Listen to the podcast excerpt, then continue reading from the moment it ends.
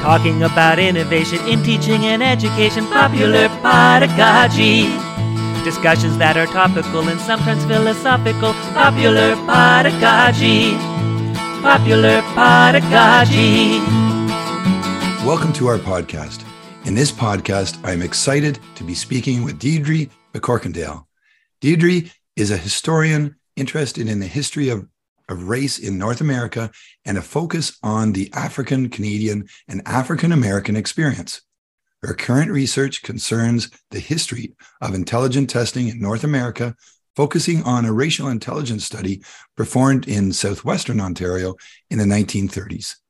Deirdre has appeared in several documentaries talking about the Black history of Ontario, specifically the Chatham Kent region, and is a proud member and consultant for the Chatham Kent Black Historical Society.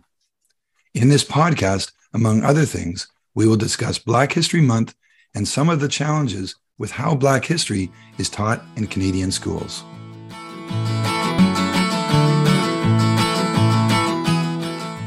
I'd like to introduce our guest to our podcast today, and that is PhD candidate through Queen's University, Deirdre McCorkindale. Welcome to our podcast, Deirdre. Thanks for having me. Uh, Deirdre, I was looking at, over your resume and research concentrations, and I was very impressed with not only the Black history content you have completed research on and spoken on, but specifically the focus on Black settlement in southwestern Ontario. It's not something I've heard or learned a lot about, and it intrigued me. Um, why the interest in this particular area? Um, so um, I have to be kind of honest about that. Uh, part of it is um, a part of it's a personal, uh, a personal engagement that I have in that. Um, so uh, when I started my university career, I always wanted to do Black Canadian history. Um, I, and I always wanted to get my PhD. Like I started from my undergrad wanting to have a PhD. And um, I'm originally from uh, the city of Chatham, and my uh, mother and my grandparents are part of Chatham's uh, historic Black community. And um, I became very invested in it. It's funny when I went away to university because I'm from Chatham and it's like a small place, and I couldn't wait I just couldn't wait to like get away from Chatham. Like, and I only went up an hour up the road to London when I did my undergrad, but like I just couldn't wait to be out of Chatham. But it's funny um, when I started my master's, so many things just kept calling me home, and I became very, very invested in the people that I knew there and the history that they had, and I realized how rich that history was and I just wanted to share it with people. Um, so I primarily focus on uh, the Chatham Kent region. So um, Chatham is my specialty, but I also look at uh, a little bit at Buxton and also uh, the Dawn settlement, uh, which is in Dresden. So I've looked at that too, but I've also looked at like Windsor, London, all of these other places that were hotspots of uh, Black settlement from the 19th century even into the 20th century. So um, it's kind of it, it's a personal thing, um, which is is a personal bias, I guess, is my short answer for that. and I, and I love the fact that right at the beginning of your uh, university career, you already knew you wanted to do your PhD, mm-hmm. and then to be doing your PhD in something that you're passionate about and connected to, uh, that must be an amazing feeling and and why your passion shows through uh, when I've heard you speak and when I've I've seen some of your documentation. So that's fantastic. Um, so Deirdre, we're going to jump right into it. Uh, and the first question I'm going to ask you is is is something that that is sort of one of those questions that we ask often, and and we need to get the answers deeper into our into our our brains so that we we can have a better understanding. And that is, can you tell us a, a little bit about the history of Black History Month? Okay. So there's a lot of misconceptions about Black History Month. Um, sometimes when I talk to people, there's a lot of cynicism about Black History Month. And I too share some of the cynicism because I'm a Black historian. And then all of a sudden in February, my my inbox blows up with people who all of a sudden think that I'm wonderful, right? Um, and so I have some of the cynicism, but I also have a great love and respect for Black History Month. Um, a lot of people think that Black History Month is like a very cynical, you know, kind of government mandated um, diversity project, and it really isn't. The idea of Black History Month is almost 100 years old. It'll be 100 years old in 2026. Um, so I'll try and give you the abridged version um, of it, which is I'm a historian. It's really hard to give the abridged version of anything. I have to, whenever I'm lecturing, I have to like have papers in front of me so my students can go home on time. Um, I, I, think that fact too, Deirdre, that you made that this is not something new that the government came up with. This has no. been celebrated for hundred years. Yes, and I don't think that information uh, is getting out enough. That this is a this is a long-standing celebration. Yeah, so um, I I'll take you back um, to the early 20th century. So um, Carter Woodson, um, he was the um, second person, uh, second person of color, so second Black person in the United States to earn his PhD in history from Harvard. Um, the first was uh, W.E.B. Du Bois, who was a colleague um, of his. So he got his dissertation from Harvard, um, and it was on, I think it was on uh, the, the creation of West Virginia during the Civil War. And he went on um, as a Black intellectual in the early 20th century. He established the Association for the Study of Negro Life and History, which is now the African American Life and History. So it's still going strong. I've spoken at one of their conferences before. Um, and they uh, published the Journal of Negro History, uh, which he edited until his death. Um, and I could go on and on and on about like all of his accolades. He's one of those people who makes you like sit around and wonder what you're doing with your life because they did so much. Um, but the reason why I'm bringing him up um, is one, I, I, could go on about him forever, but um, I, I feel like he gets lost a lot in the history of um, Black history in general, even though he did so many things.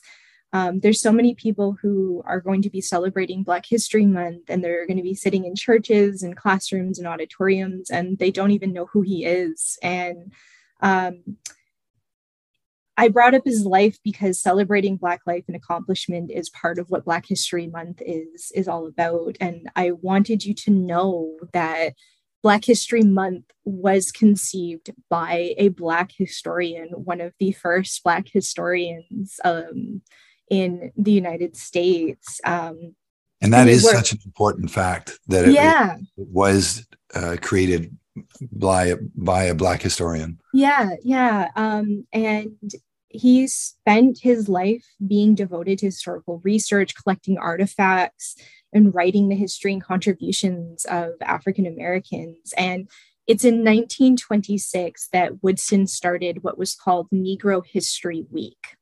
And the celebration began to increase awareness and interest in Black history uh, for both Black people and white people. But he was primarily at that time, because things were so segregated, he was primarily working in Black spaces, but he did try to infiltrate white spaces as well.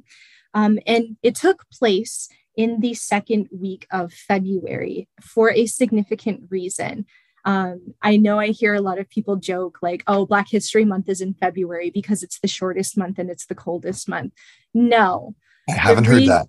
yes, it's a joke. Um, it's a joke, but uh, it comes out of a little bit of ignorance. There's a big reason why Black History Month is in February. And the reason is he chose the second week of February because it held the birthdays of Abraham Lincoln, but also uh, Frederick Douglass. Now, technically, we don't know uh, what Frederick Douglass's actual birthday was because he was an enslaved person. So, um, so he didn't know what his birthday was. But they went, but I think they went with uh, they went with his birth date in February. And Frederick Douglass was quite possibly one of the most important voices of the 19th century. He was um, an abolitionist. He was a writer orator. He's probably one of the greatest orators in American history. Um, and um, so that is why Black History Month is in February. And uh, Frederick Douglass does have some deep connections to some of our communities in Canada. So it's worth celebrating in February for us um, as well, because he visited Canada quite a few times uh, in his anti slavery work. So um, every year, Woodson would send brochures and pamphlets to school boards, colleges, Black newspapers, to women's clubs and scholarly journals. Uh, the Association for the Study of Negro Life and History, they produced books and bibliographies, pamphlets, and other literature to help with the celebrations. And celebration of the week included parades with people in costume portraying different Black historical figures. Uh, they had banquets, there were breakfasts and poetry and speech readings. And while Woodson was alive, these celebrations reached every state and several foreign countries. Um, and the reason that he established Negro History Week and the reason that we have Black History Month is that he knew that race prejudice was a tradition that was taught in schools. And by not including the accomplishments of African Americans to the history of the country, Black students and consequently white students as well were being taught that Black people were inferior, that no one of their race had um, contributed anything to the history of the country or the world, and that they were invisible and nothing noteworthy to publish in a book. And Black children would learn about white inventors and founders and artists and things like that, but never any Black ones. And Woodson saw as a historian that this sends them into a cycle of defeat and it would continue on into adulthood um, and Woodson, I actually have a quote from, from him. He argued that the thought of inferiority of the Negro is drilled into him in almost every class he enters, in almost every book he studies. Uh, and Negro History Week was meant to kind of combat that. Now, the idea behind Negro History Week, I think I, uh, we don't know for sure because Carter Woodson is not around and I can't ask him, right? But I think perhaps the idea might be that you create something, um, this happens a lot in Black history. Black folks create things in the hopes that maybe one day we won't need them anymore.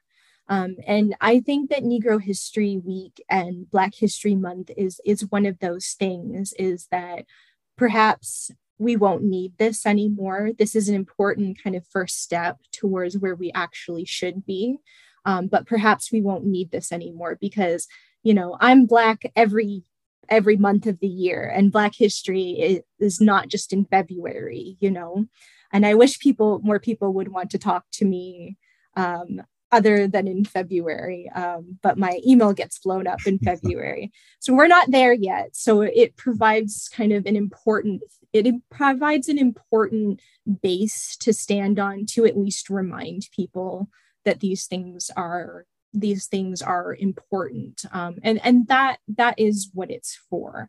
Um, it's not a solution to the problem but it is a way to help with the problem. So it's really black history month is really to help combat institutional racism at its core. Um, um, and that was my very brief explanation of that. And i think that last that last comment really hit hit it home is that this this is a process that we're that we're going through, and and hopefully one day uh, the the extent of it won't be as as needed. I'm I'm going a little bit backwards with you, sure. and just really quickly, um, is there a record of when um, the celebration came to Canada when when it started first in Canada? Because I understand that's a lot of the American side, but is there any type of projection as to when it was first happened in Canada? Um, I don't know for sure when um, they started. So it becomes a national, I think it becomes nationally recognized in Canada, I believe in the 1990s. Um, but Black communities all over Canada because a lot of our Black communities, we have contact with Black communities all over the world. Black communities in Canada had been celebrating these things before the 1990s. I can't give you an exact date because it would be different depending on the community, but they had been celebrating these things beforehand. But I think it's officially in the 1990s for Canada. Awesome. And this is going to lead us right into the next question. And then it, it's can you explain to us from your viewpoint some of the problems with how Black history is taught in Canadian schools? Because you and I have talked about this before mm-hmm. in the sense that I look back to my public school and high school education, and there is very little that I remember being taught. Um, uh, and and and that needs to change. And and I know you have some ideas on that as well. Yeah. So um, I'll I'll try and make this as brief as I can. um, this is something that I've tried to devote my career to. Um, so part of the problem with the ways in which Black history is taught in Canada is that we have a very particular narrative um, about Black people in Canada. Um, so what I hear happen, and this is sad because this is something like I've talked to my students that you know i'm older now and like hearing them they're having some of the same problems that i had when i was in school. So what ends up happening is they're either taught nothing at all about black people in canada so there's an absence and there's an invisibility which is a problem and then um, on the other side, if they are taught about Black history in Canada, a lot of times what they're taught is a very specific narrative. They are taught about how Canada was this safe haven for either the Black loyalists in Nova Scotia or it was a safe haven for freedom seekers coming on the Underground Railroad. And while those parts, um, those two two uh, segments of Black history are important, and I do teach about them, what ends up happening is we teach this narrative of Canada being this kind of benevolent country, um, this bastion of, of freedom, when it really wasn't for Black people coming. And we really don't talk about, we talk about Black people as coming to Canada. We don't really talk about what their lives were like in Canada. We don't talk about what their settlements were like, the things that they did and who they were. We talk about how, you know, Canada was this wonderful place for them, but we don't actually talk about Black people. And that's a problem. And we certainly do not talk about Black people moving into the 20th century, even though Black people have been here since the 1600s and they are still here um, and they're a very important part of the country. And I think that's the other issue. They get frozen in these particular points, and then on top of it, there's a particular narrative. And in that entire conversation, we're not actually talking about the Black experience. And I think that is kind of the core of the issue. Um, if that makes any sense, that was my very like quick way of explaining that, that. Very good. And as you were describing it, um, that was my edu- educational experience in the late 70s and the 80s, where it was either an absence or we talked about the Underground Railroad. Yeah. And, and the safe haven aspect of it. And and I I we need to do better. And that leads us into because teachers want to do better. So mm-hmm. what advice and and and I will also say it, it's it's up to the teachers to make the difference yeah, uh, yeah. because we are on the ground level and, and we can make a huge difference. So, what advice do you have for teachers who want to be more impactful when they're teaching about Black history? So, um, the best advice that I could give you, like very quickly, like there's several resources that we could look to, but um, the best thing I would tell you when you're talking about Black Canadian history, especially if you're um, Ontario is my specialization.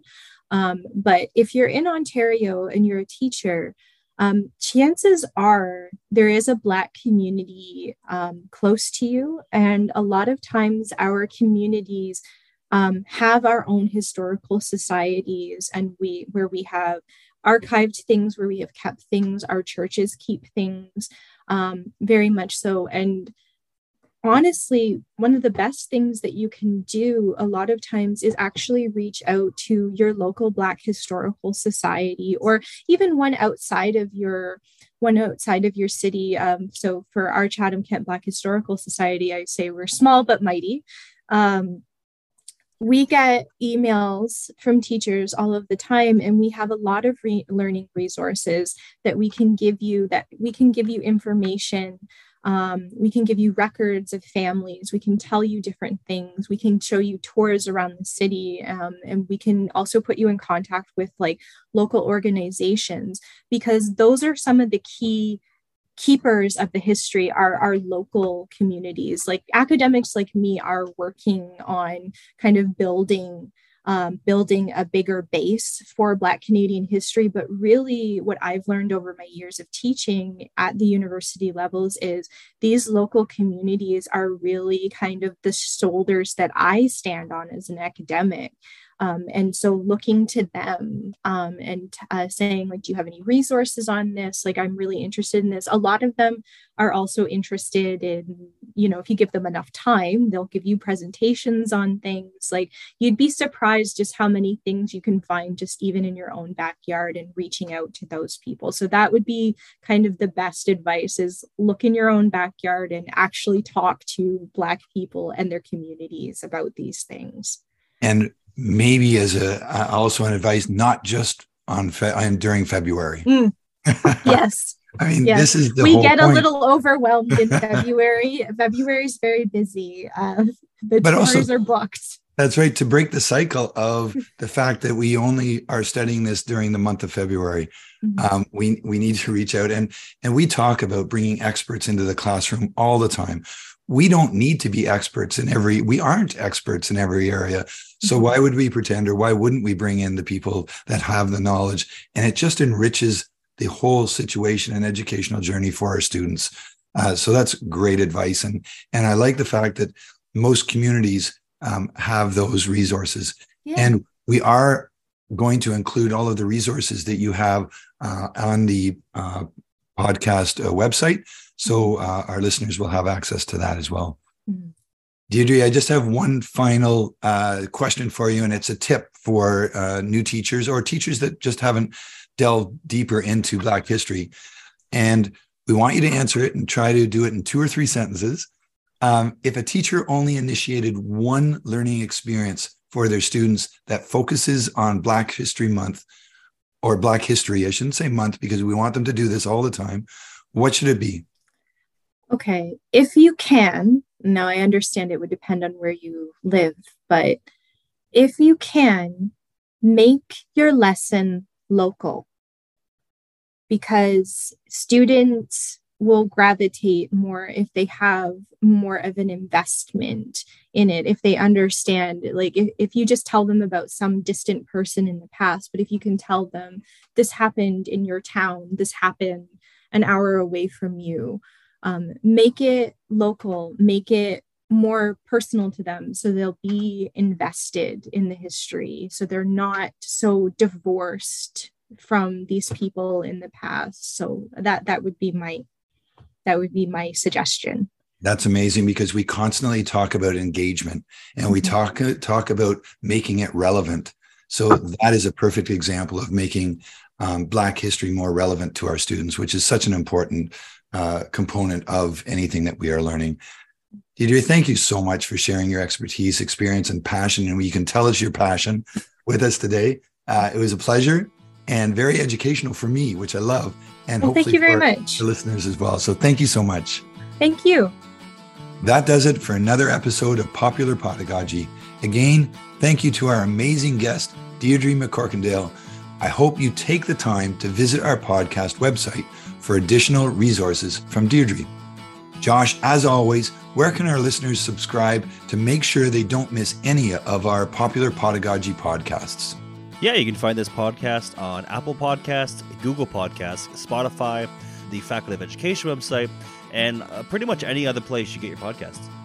Please don't forget to check out our Queen's Faculty of Education website and search for Popular Pedagogy for additional resources and information. Well, that's it from myself, Chris Carlton, and our incredibly talented and resourceful podcast team of Josh Vine and Aaron York. Stay healthy, stay safe, and stay connected, and we will see you next time for another amazing episode of Popular Pedagogy.